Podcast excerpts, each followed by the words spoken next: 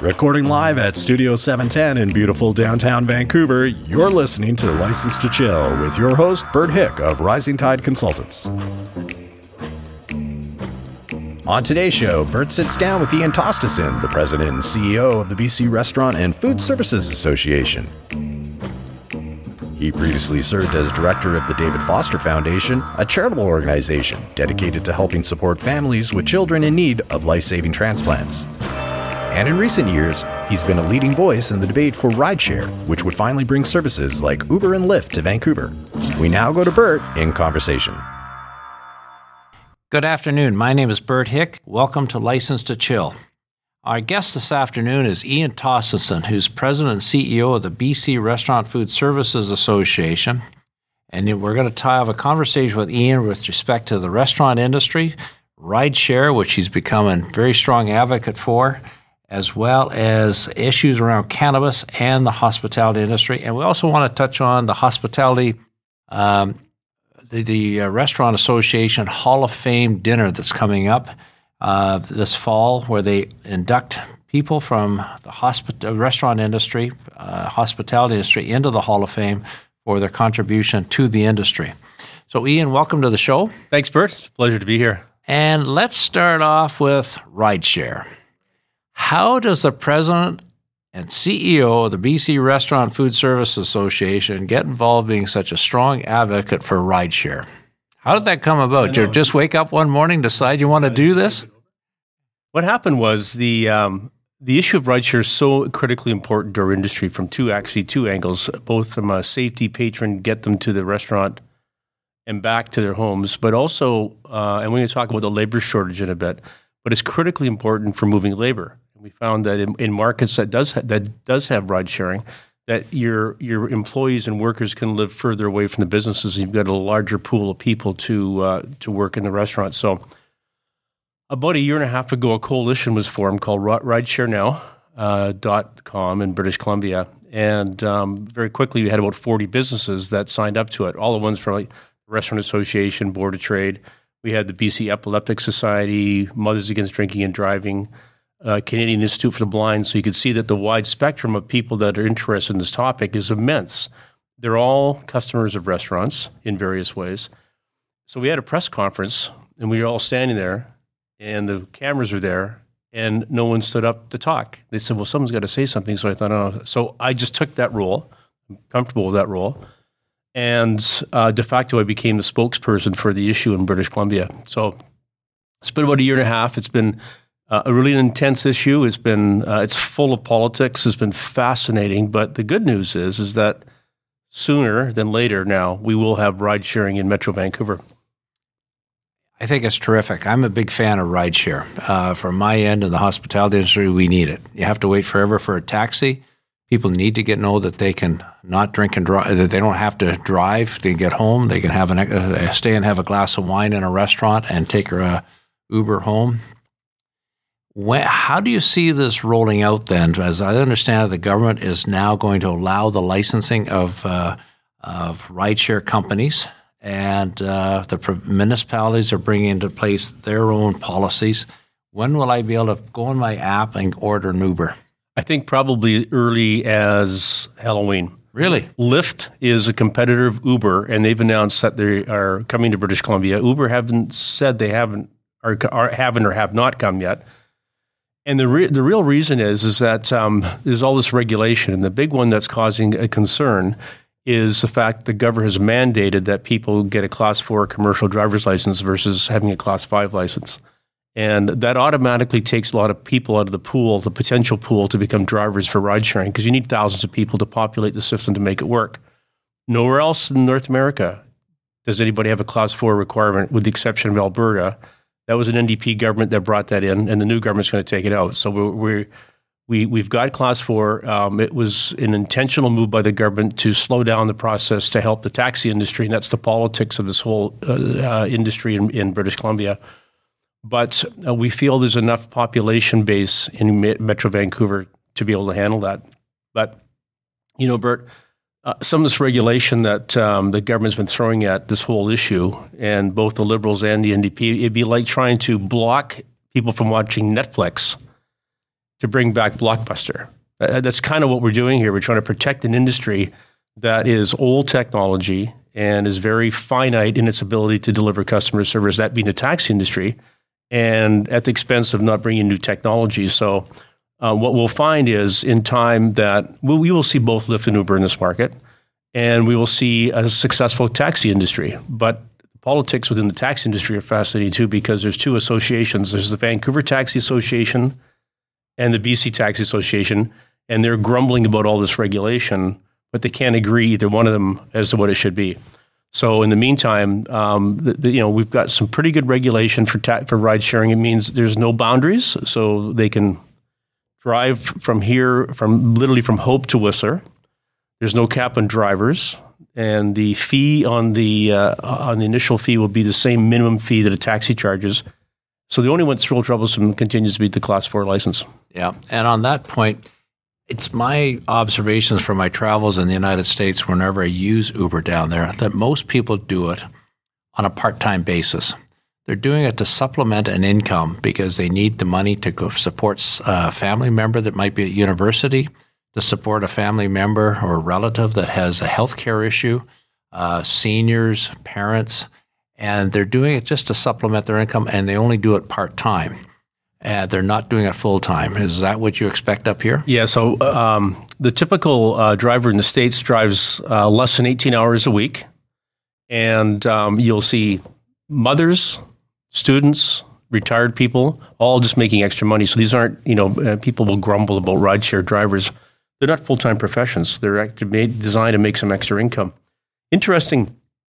In Alberta, which I mentioned has a class four designation, of all the drivers in Alberta, there's only 100 women that drive for Uber in all of Alberta because the class fours block them.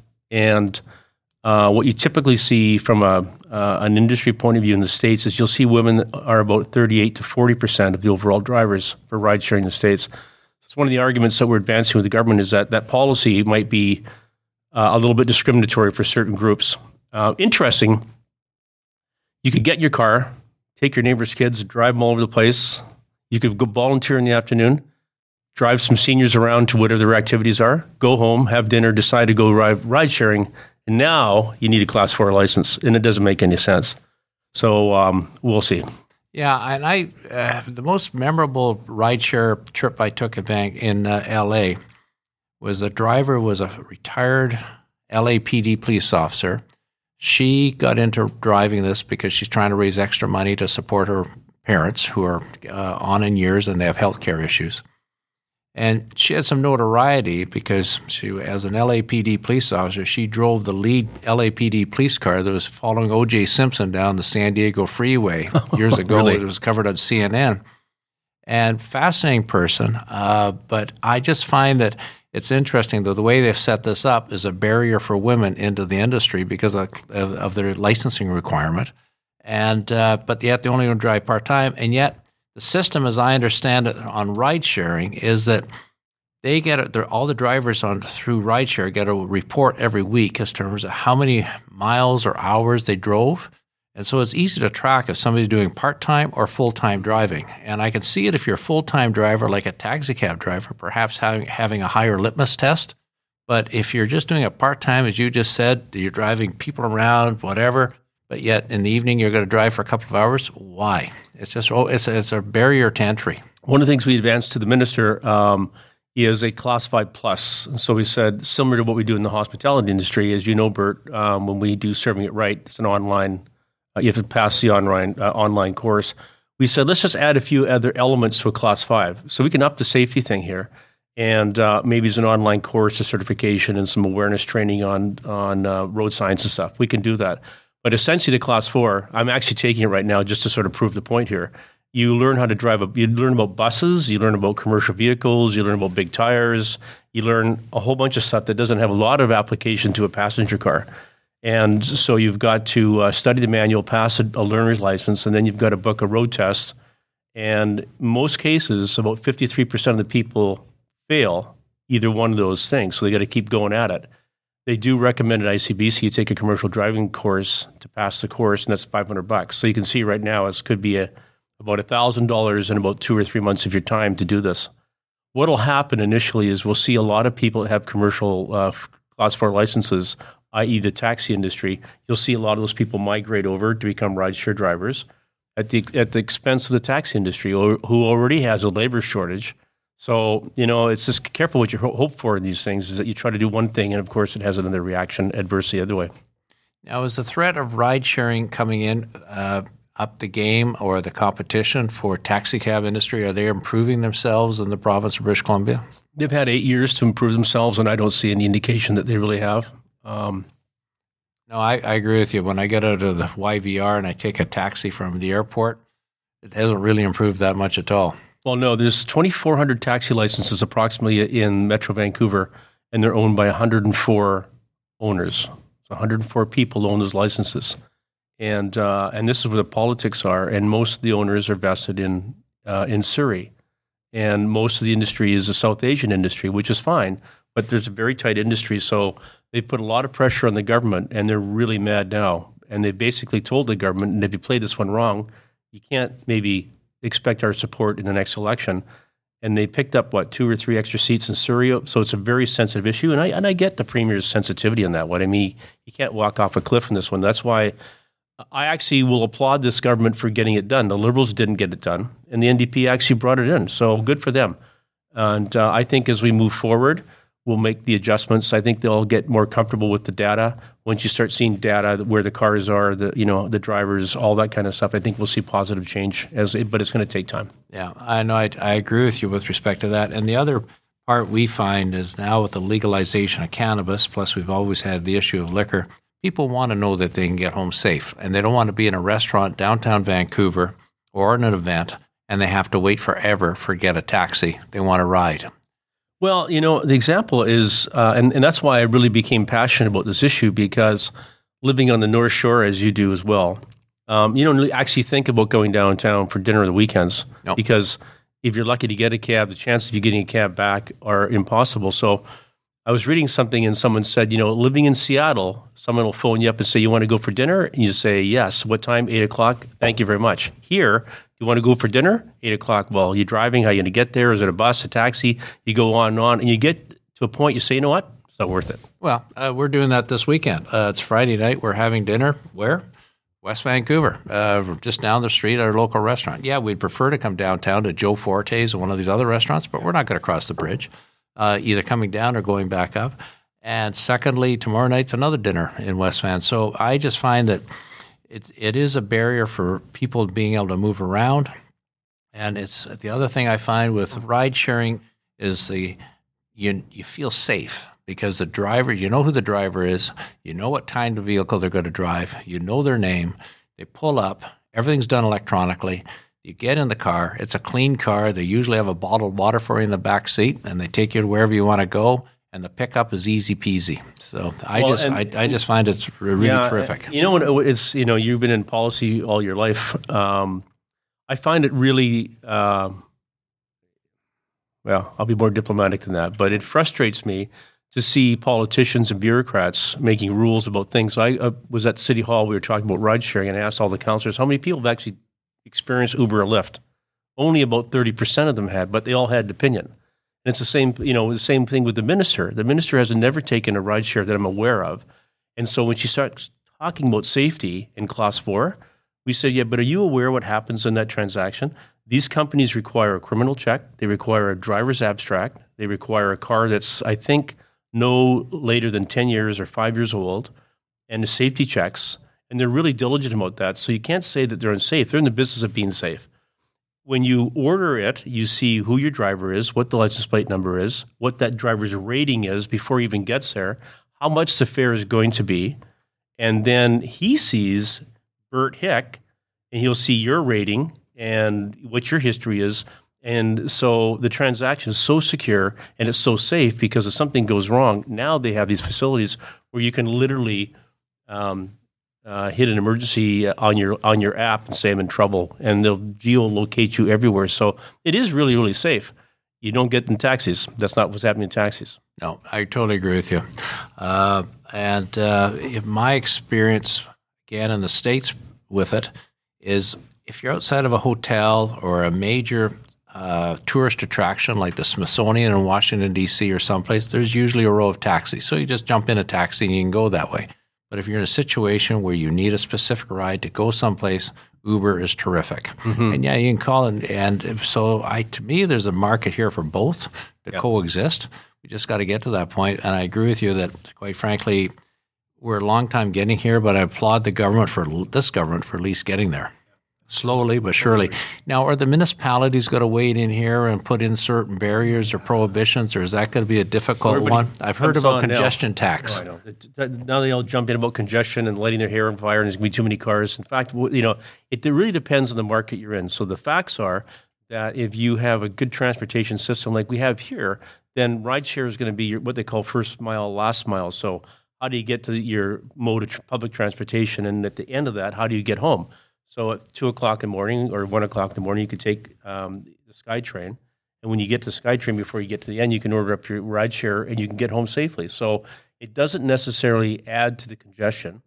Um, and a lot of people, what they find in out of Toronto is a lot of people are foregoing their second car. They're actually using rideshare now to go to the office. They're using other uh, facilities within the, the application where you can actually travel with somebody else. So you can actually see in the app, well, there's Bert, he's going too. So there is some efficiencies in the system.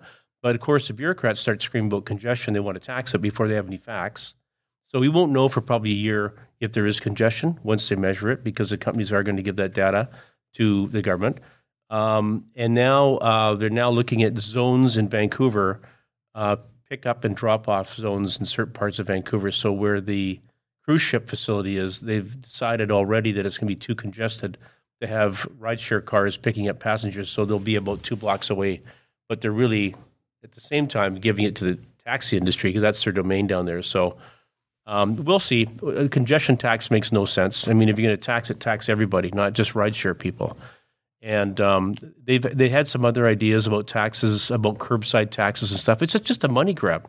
Instead of saying let's just try it the way it is, let's make the adjustments. Let's all move together. They just come up with with crazy ideas. So, and they're uncoordinated. I mean, I, it may be that every company has to get a different operating license in every municipality, and et cetera, et cetera. That's could be a business for you, Bert. You should get into that. Yeah, well, I, it actually, I would find it fascinating because I'm a people person, and I would find it fascinating picking up people and finding what their what their life's about while I'm driving them from one point to another. Uh, get your class four. Join me. yeah, we'll rent a bus. but I uh, no, it's a, I think it's terrific, and I think it's a case where the people want it, but government is placing a lot of barriers in the way of people getting access to what they want to have. The population wants to have access to rideshare. They want it. We and it's just bizarre. I was in the lounge at uh, the airport in Toronto last fall, waiting for my ride back to Vancouver and uh, I overheard a conversation from a couple of guys who were on my plane. And one guy said, the other guy said, Hey, Vancouver, it's great. Beautiful weather, beautiful city, great restaurants, but you can't get a goddamn taxi. And I just found that that's interesting. Well, imagine this. I could actually um, take the app, I could ask it to go pick up my mother in law who's uh, medically challenged and, and getting elderly and I could meet her. So the other day I had to take her to the dentist. So I had to drive all the way down to almost you know Fraser and and uh, Southeast Marine Drive, and then all the way back into town. I could have easily had a rideshare car go pick her up and meet her there. There's all these conveniences that we've never even thought of uh, that are life changing for people. So it's going to be good. Yeah, no, I, be good. I, I, think it'll be terrific for not just for the general population, but particularly for our industry, the liquor hospitality industry, the cannabis industry, who mm-hmm. want to have access to this. I want to switch gears a little bit here. Ian, you used to be in the wine industry, Cascadia Brands. Then you became president of the CEO. And uh, did you start the Restaurant Hall of Fame? Mm-hmm. Mm-hmm. So you're right. I was in the wine business. We we owned a company called Cascadia Brands, which at various times that's a story in its own uh, was a public and private company, but we operated Calona Wines, the historic Calona Wines of the Sea, Granville Island Brewing. We had Burrowing Owl. Uh, we had Potter Distilling. We also had an import company that was run by Ingle Grady. Most people would recognize that name. And um, we had that. We, we, that was you know, I sort of started as a sales guy and ended up as president CEO over 22 years. It was a, it was fascinating. It was during the time of um, VQA development in the in British Columbia. I chaired the Wine Institute. Blah blah blah. And then in 2007, uh, our we were a private company. Our major shareholder went broke, and so we sold the company, and um, Peller bought it. And so I just decided after all these years, I uh, those years, I was going to take a bit of a break, and then suddenly I got kind of people lonely. And uh, someone phoned me said the restaurant association wants they're recruiting. I went, oh, really? Those guys that what do they really do? They were kind of useless. We paid all this money to them each year. Well, not that that much money, but I didn't really understand them. Anyway, I got caught up in the in the interview process, and they hired me. And I've been there almost a decade, I guess, and it's been absolutely fascinating. Like you know, it's just because it, you you can make a difference. I mean, there's there's 13,000 restaurants in British Columbia. There's 175,000 employees. It's one of the fourth largest industries in all of BC. It has a huge impact on people's lives, and it has a huge amount of issues. And being able to have, and I'll call it the privilege of being in a position to influence those things on their behalf with government or with consumers, or be the the face and the voice of the industry. Um, I really take really take it to heart. I know many times you said to me, "Okay, you should move on and do something else." I do things on the outside, but I, I really feel that there were a couple of things that I really wanted to accomplish in the last um, in my in my mind. One was ride sharing. I guess that's off my list now. Not and, quite. Not totally. yeah, almost. So I'll get hang around for a bit.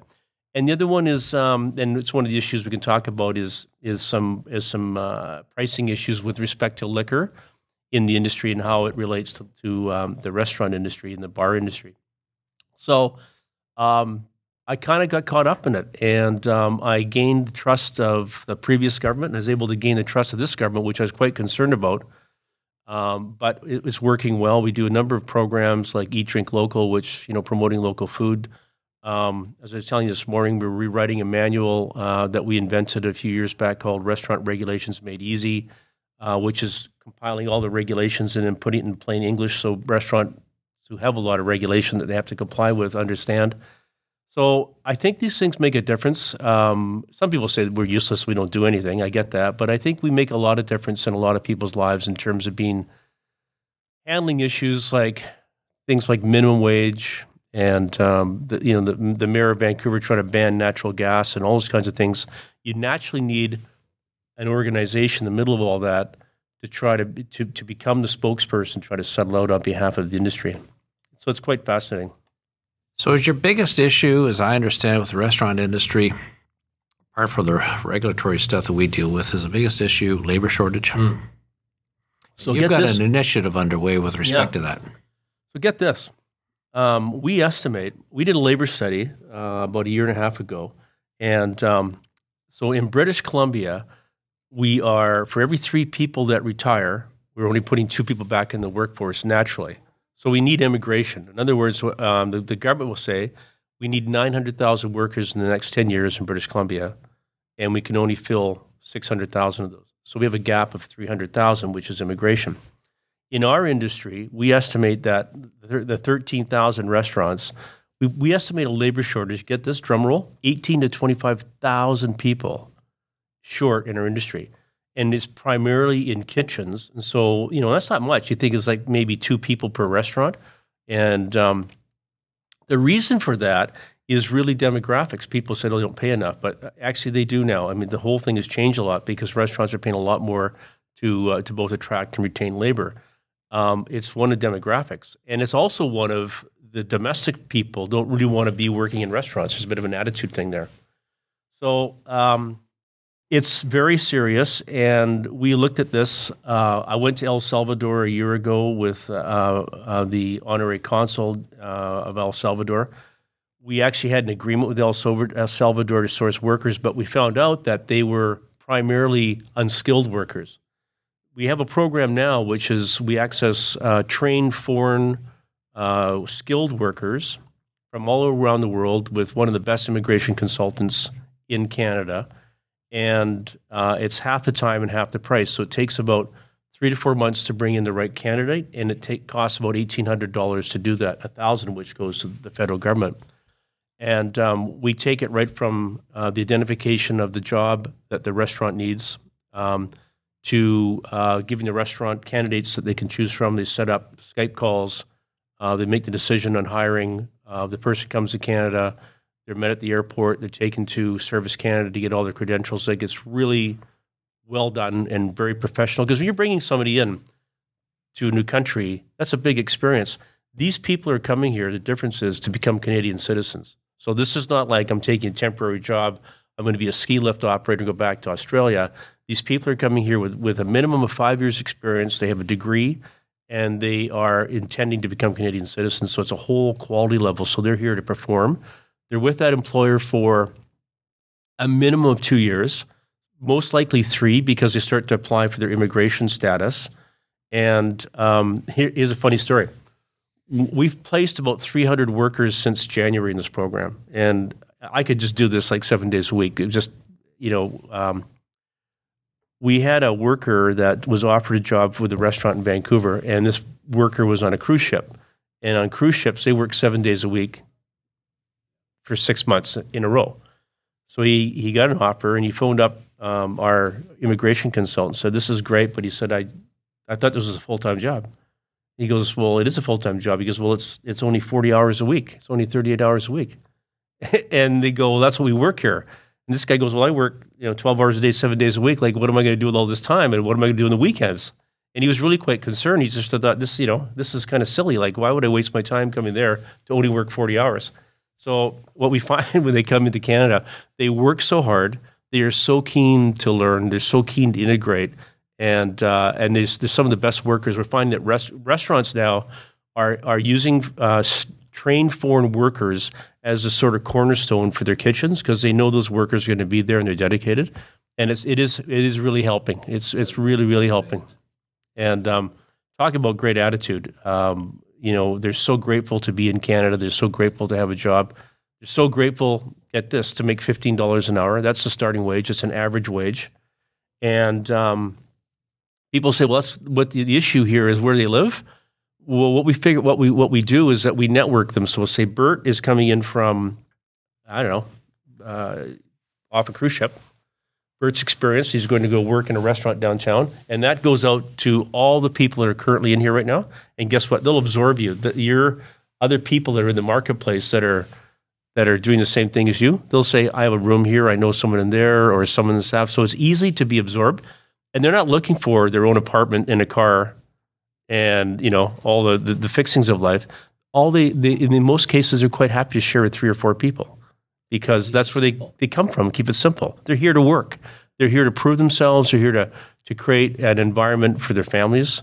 And so the, the program is, is really good and i think it's good for canada because we, we in throughout british columbia um, in all sectors we have this massive labor shortage and that's our biggest issue. So this program is ongoing, and if people want to get more information about it, how do they do that? Mm. Thanks, Bert. Um, just contact the British Columbia Restaurant Association and uh, contact me. I mean, just uh, phone and just talk to me personally, and I'll, I'll connect you with our. Um, all the information is there, but I'd be happy to connect them with um, our immigration consultant. I, I, commend what you're doing there because uh, we do licensing of restaurants, hotels, and pubs, and one of the biggest issues, issues they have is labor shortages. We've had the case where restaurants are opening, but they're not sure they can open because right. of lack of labor. We have restaurant groups that have multiple units in the province, and they have to bring staff down from their other places for, to work in the place that they're opening just to get the place open. Yeah. And uh, uh, it's a huge issue, and I only see it getting worse in the province because of the fact that we have an explosion of restaurants happening. And uh, uh I was at a presentation yesterday by Tourism Vancouver and Destinations BC, where the growth in the tourism industry is only going up uh, by a significant amount in the next several years, which means more and more demand for people to serve the hospitality industry. Well, you know, the other interesting thing too is that um, the way they build um, condos and apartments in Vancouver, kitchens, uh, restaurants actually serve as the kitchen. I mean, if you're living in a little, little, tiny apartment, 600 square feet, you go downstairs and you hang out in the restaurant, you meet people. That's your kitchen. That's your place to entertain. So they're very, very important. And that's why um, when when uh, Mayor Robertson and uh, ex-Mayor Robertson decided that natural gas, uh, turning off the natural gas in Vancouver would be a great move for the environment. Um, that really upset a lot of people because you know 99% of the restaurants have some form of natural gas cooking. So another one of those issues. No, I agree with you. That was uh, caught a lot of people by surprise by trying to eliminate natural gas because you have to have natural gas to cook in a restaurant or hospitals anywhere needs it. Switching gears a little bit, uh, I wanted to talk to you about uh, other issues affecting the hospitality industry, other regulations, policies, uh, impediments. Uh, one of the people you're inducting into the Restaurant Hall of Fame is Bruce Fox. Mm. And years ago, Bruce used to be uh, president of uh, Boston Pizza, mm-hmm. and Boston Pizza had this issue about TV monitors, and they could only have three TV monitors in a restaurant. And thank God, the government eventually saw uh, a way to allow more than three TV monitors that were 21 inches in screen size and move forward. What major issues is the restaurant industry facing in terms of either provincial or municipal regulation? Is there any issues at the City of Vancouver level you're concerned about? Um, who dreams up this stuff, right? I mean, we have an issue right now in the city of Vancouver, which is which is lurking. Um, they want to, for example, because they feel that most people need to understand the alcohol content of the drinks. They would like every restaurant in Vancouver to take their wine list, uh, all their their cocktails, and and uh, all their beers, and every single drink and every wine list item would say this is the serving size and this is how much alcohol is in that. And so you would have to take about 1,200 restaurant licensed in Vancouver, and they'd have to reprint their menus. They'd have to redesign their menus and put all this information on. So we showed the city wine will vary from about 12 to 14 percent. So it's really a single, a six ounce glass is a single is one one serving. Uh, a a, a vodka and soda is one serving, one ounce at 40 ounces. But the interesting one was craft beer, where you could have 4%, which would be one serving, or you could have an 8% craft beer. That's two servings. That, there is an issue there. But you don't have to reprint every list in the whole city just to prove the issue. So we said, we'll have a generic sheet. And if anybody wants to know what it is, we'll say, here's what wine is, here's what cocktails are, here's what beer is. Read it and they go, oh, I don't know. You know, we, we think that people want more information. I don't know who these people are, but those are the kinds of issues that you know. we spent hours on that issue, and uh, I just spoke to them the, the, again the other day, and I think the issue is still out there. They, they actually think because four people that work at City Hall, as they told me, had gone to an exercise class and went to Joey to have a glass of wine. They were really concerned about the alcohol content, and my answer was why are you even drinking if you're so concerned about that? Like, be sensible. And they, uh, we see regulation like this all the time where they're very insensitive and unaware as to the challenges of a business owner, which some of the issues they're faced with is regulation. They're regulated by the health department, the fire department, the liquor, the uh, liquor, uh, work safe, labor, they have to file all their employment uh, criteria with the federal government. It goes on and on. And um, they've got to somehow keep track of all that and do it right, make sure all their people are licensed to drink alcohol uh, or, or, serve alcohol. They're serving it right. They have to run a business. They have to pay increasing property taxes. So there's a very, um, well, I'll tell you who it is. It's public knowledge. The white spot on, on West Broadway – pays close to $600,000 in property tax each year because they're taxed on highest and best use. That's almost $1,500 a day in sales just to pay property tax.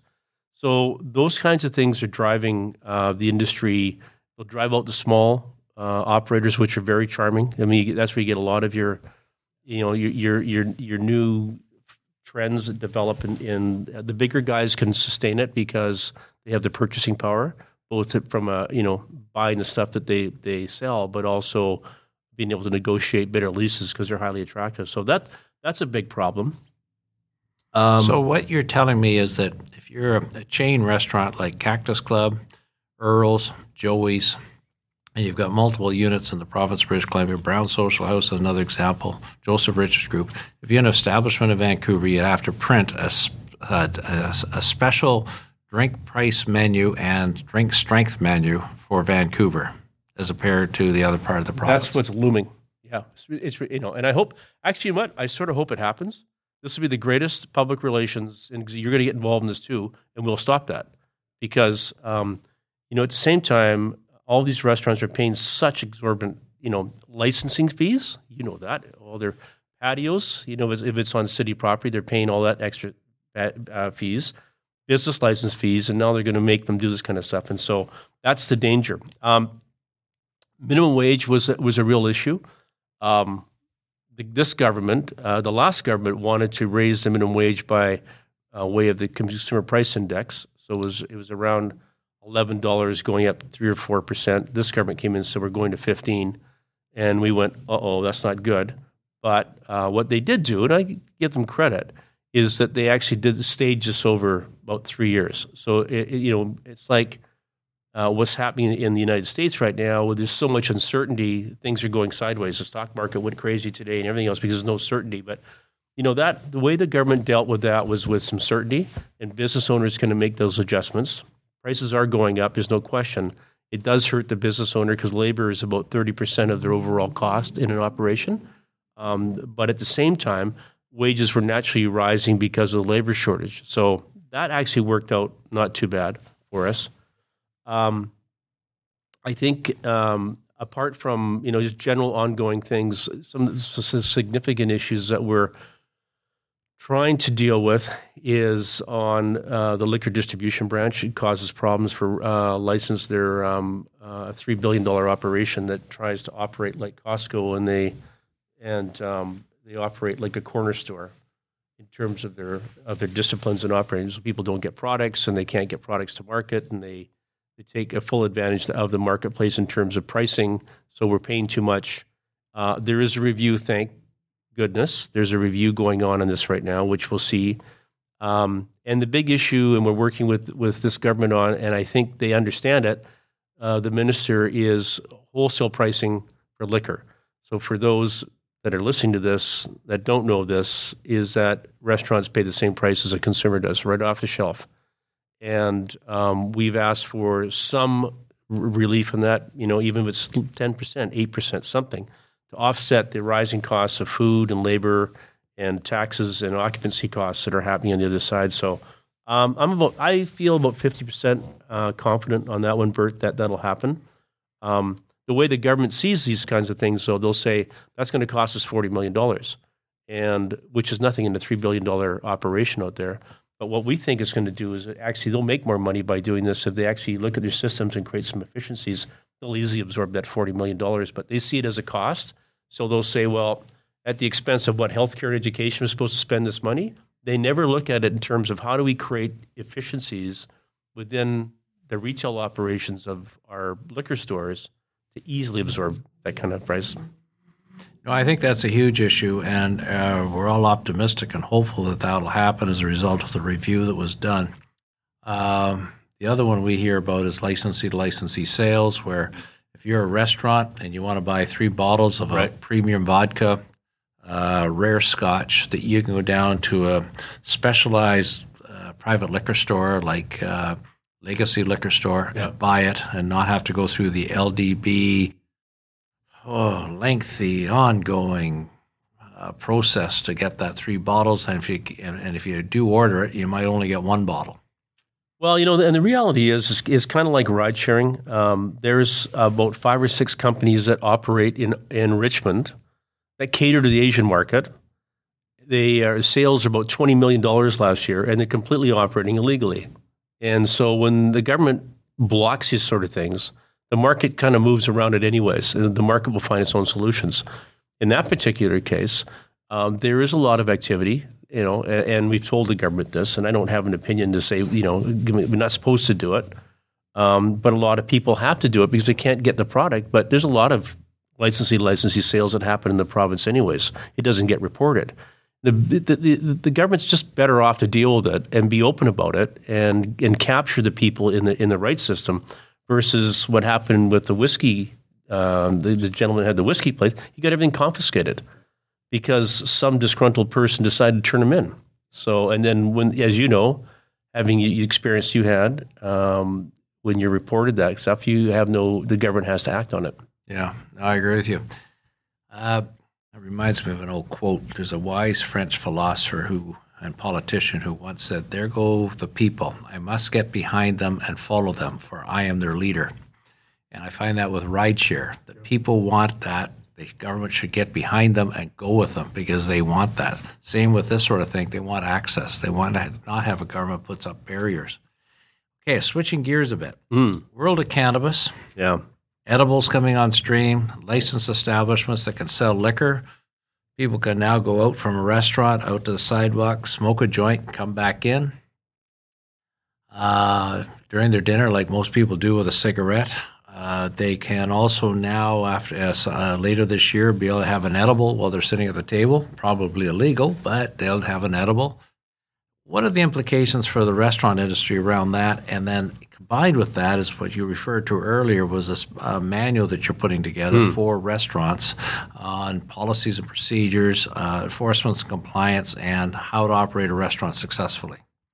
You know, it's um, we haven't had a lot of restaurants uh, overly concerned about cannabis, and and this is my own thought. You might you might disagree with me. I think we had a cannabis culture here, anyways. There's nothing like, oh my god, you know, we can now go to liquor store and buy liquor. Like if you're if you're doing cannabis, you're, you're doing cannabis. So I don't know incrementally if, if, that's really expanded all that much. Maybe where you're getting it from and and different things. I think uh, edibles. Totally, I think edibles is having more of an impact. I think it's easier to sit at a table and have an edible if you so wish. But in our in our sector, most people go to restaurants aren't there to get high and go, "Hey, let's start dancing the tables." So for us, it's a bit more civil. Uh, certainly, uh, for those situations where um, people go outside and, and, and smoke a joint and come back in, the, the whole issue of liability is way higher now.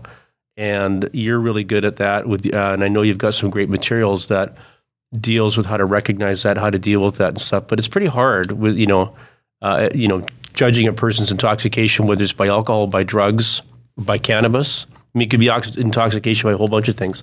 So all we can do is just have due dil- you know, really strong due diligence when the servers are there, you know, observing behavior and stuff. And just if you have to cut it off, you got to cut. You have to cut it off. If you have to phone a rideshare car now, which would be a lot easier than a taxi, that's going to help greatly. Um, so the implications there, um, I don't know. I, I just I think I, I, I think if this was like uh, this was the first rodeo and we'd never seen cannabis in this province, but this this province was pretty rooted in cannabis. It has been for years, and I don't think anybody's going, "Hey, this is great." Um, in fact, people I know that love cannabis haven't changed their behaviors; they're still buying from their dealers, and they don't really care about the retail stores. So um, I, I, think we're going to be all right there, and I think uh, it is wise for us. So, and the, the, programs you have is is to educate and inform, though, to try to avoid. Yeah, from my the, uh, perspective, uh, it's important for the staff to be aware of the issue. Yeah, but you are right. We've uh, cannabis has been in the British Columbia illegal, then became semi-legal. Governments like the city of Vancouver recognized it. Um, police weren't really concerned about it. I always found it fascinating when we do the licensing of a music festival, or you go to a concert at Rogers Arena or a, a, a stadium up country. We do everything we can to prevent somebody selling wine to a minor and to stop somebody buying two glasses of wine and handing one off to a minor and we're trying to stop intoxication. But you look over the mosh pit in front of the stage, and there's this blue haze hanging over it yeah. when it was illegal, and it looks like a bunch of whales spouting uh, because of this blue haze. And you just think, okay, we're in a licensed establishment, we're doing all this stuff to stop alcohol. But Legal yet over here, there's all this illegal activity going on, and the RCMP who are watching the show are just standing, leaning against the wall with their arms crossed, not doing anything. Yeah, a while back, I remember going to Santana concert, and um, there's no smoking in the arena. People smoked. There was uh, uh, cannabis was illegal. People were lighting up big time, and no one cared. My kid goes like, well, "What's going on here?" I say, "How do you explain that?" Right? So five years ago, I was at a Rod Stewart concert at Rogers Arena, and girls, uh, four women right in front of us, pulled out a joint, uh, lit it up okay, this is interesting. Illegal, but they do it. And what are you going to do, right? The cops are going to shut down Rod Stewart to go pull out four ladies from a concert. So, yeah. So it's uh, it's uh, I agree. I tend to agree with you. One area where we find it fascinating is with golf courses, where on the playing surface of the golf course, where you can smoke cannabis anywhere you can smoke a cigarette. So guys can and girls can be out there smoking a stogie, cigarettes, but now they can smoke cannabis. And then you got the beverage cart running around. You've got the kiosks, and at the end of it, there's this a liability issue if something happens. And uh, so it's a bit of a there are risk factors a little bit higher because you can actually do it in a licensed area.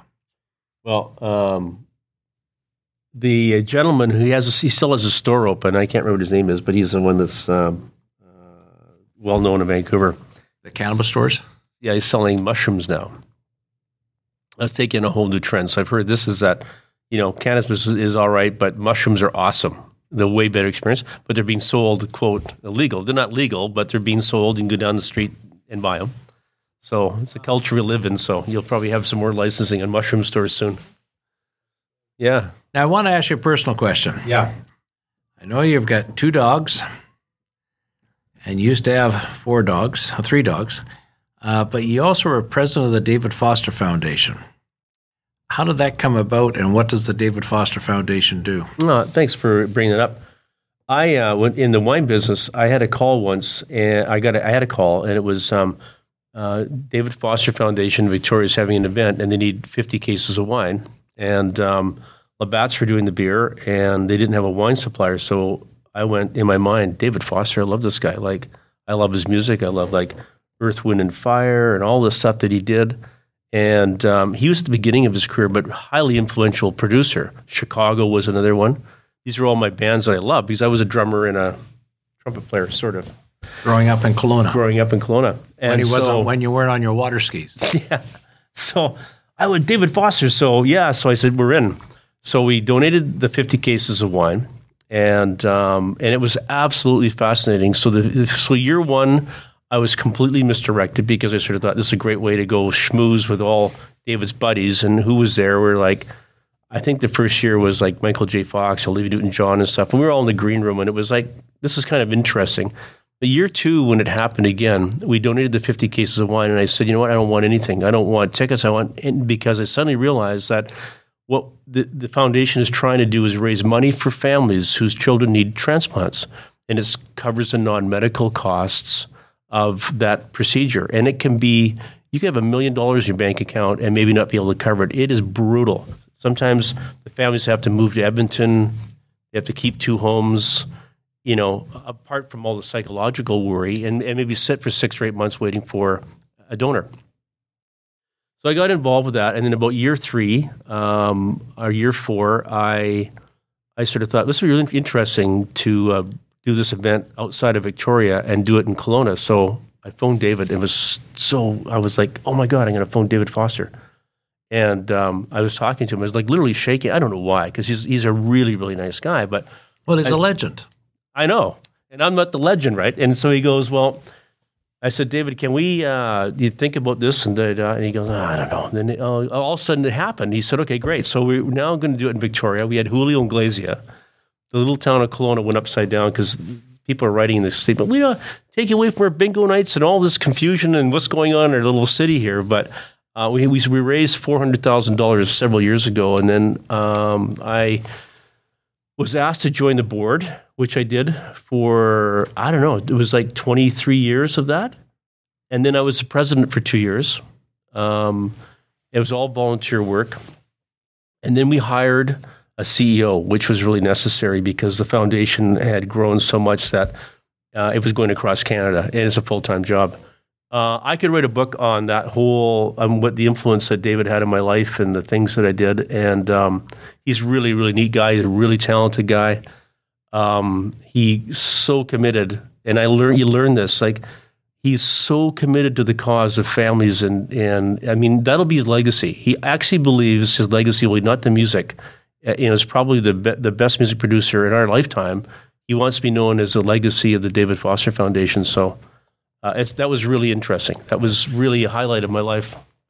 Not my, that my life is over, but so far, thus far. I, as I understand it, his start in the foundation was the fact that his mother phoned him when he was in LA and said that a girl from Vancouver, I think it was a girl from Victoria, was down in LA yep. in a hospital awaiting a, I think it was a liver transplant. Mm-hmm.